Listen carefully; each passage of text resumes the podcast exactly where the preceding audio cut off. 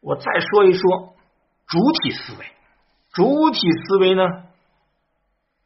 就是每个人都站在自己的角度去感悟客体的天象，这就是中西方文化的啊巨大的差异之一。你比如说，要解释荷花，西方人要解释荷花，重心肯定在荷花本身，在客体，他重点解释荷花的属性。荷花的经济价值，但是中国人要一说荷花，马上就想到出污泥而不染，这就文化的差异。西方的解释重在客体，中国的感悟重在主体，根据自己的需求去感悟自然现象。对自然可以这样，问题是对天象也这样。对《周易》的解释也这样，这就麻烦了。所以道家、儒家思想差别那么大，都要按照自己的思想鲜艳的、带有一定偏见的去感悟《周易》。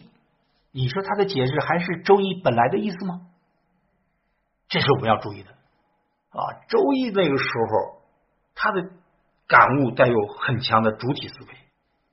我们得了解这种方法啊，才能解读它。但是我们解释它的时候，就不能这样继续这样做了。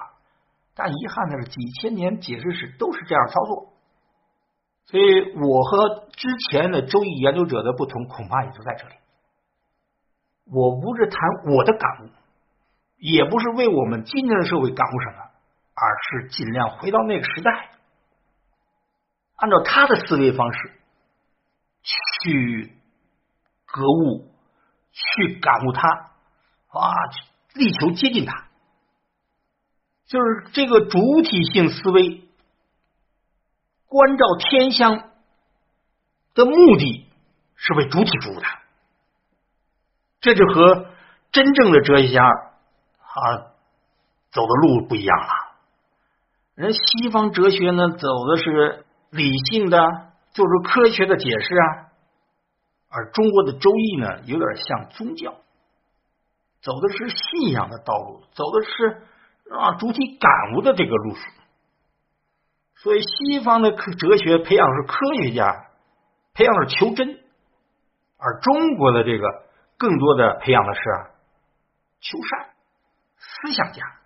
这不一样，两种文化确实存在巨大的差异。你比如说。《诗经》里边啊，就已经记载了日食，《小雅十月之交》里边记载日食。据现在的科学家考证呢，都可以准确的推算出，这是公元前七七六年九月六日发生的日食现象，比这个古巴比伦最早的日食记录还早了十三年。你看，还早十三年啊！中国人很在意这个。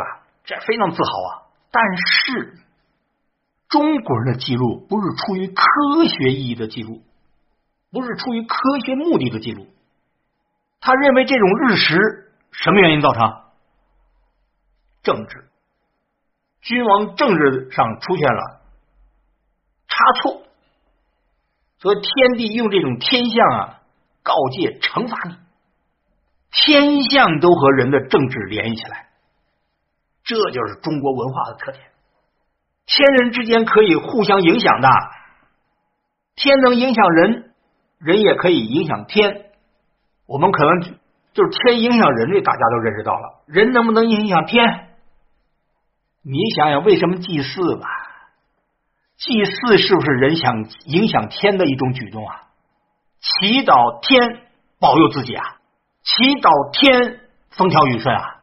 你的虔诚，你的祭品，是不是都是你祈求的一种表达呀？大家相信人是可以影响天的。你学那《窦娥冤》，全名叫什么？感天动地《窦娥冤》。你不要用科学的理论去评价他，就是一个弱女子，最后老天都让她的毒誓一一应验。因为他委屈嘛。那古代记载，我们现在觉得很荒唐啊，认为你出现错误、出现日食，你要改变错误，这日食就消失。这都比周易晚了多少年啊？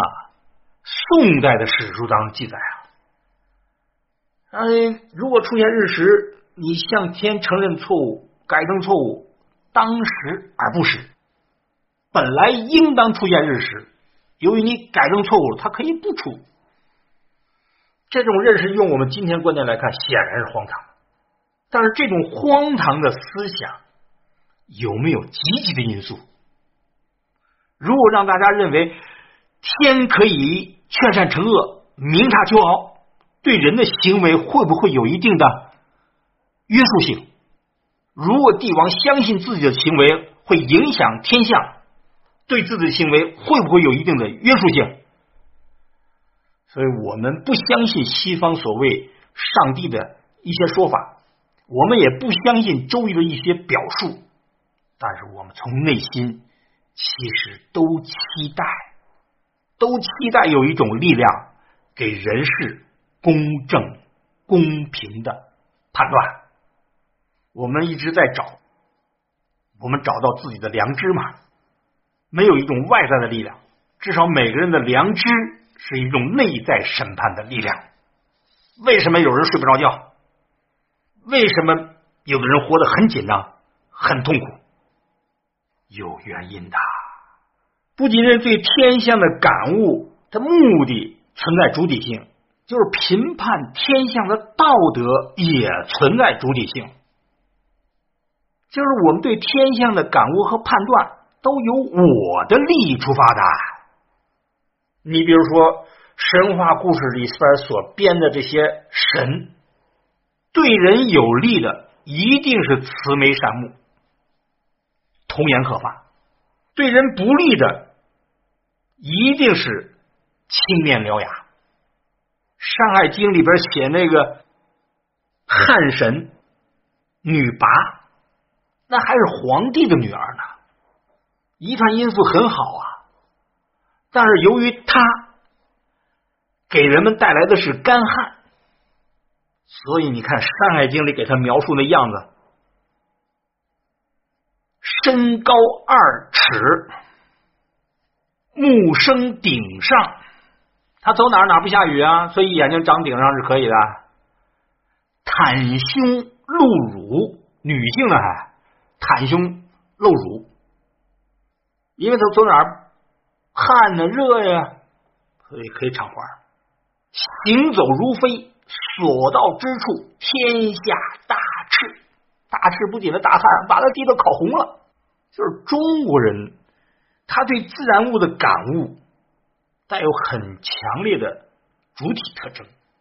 按照我的需求啊去感悟，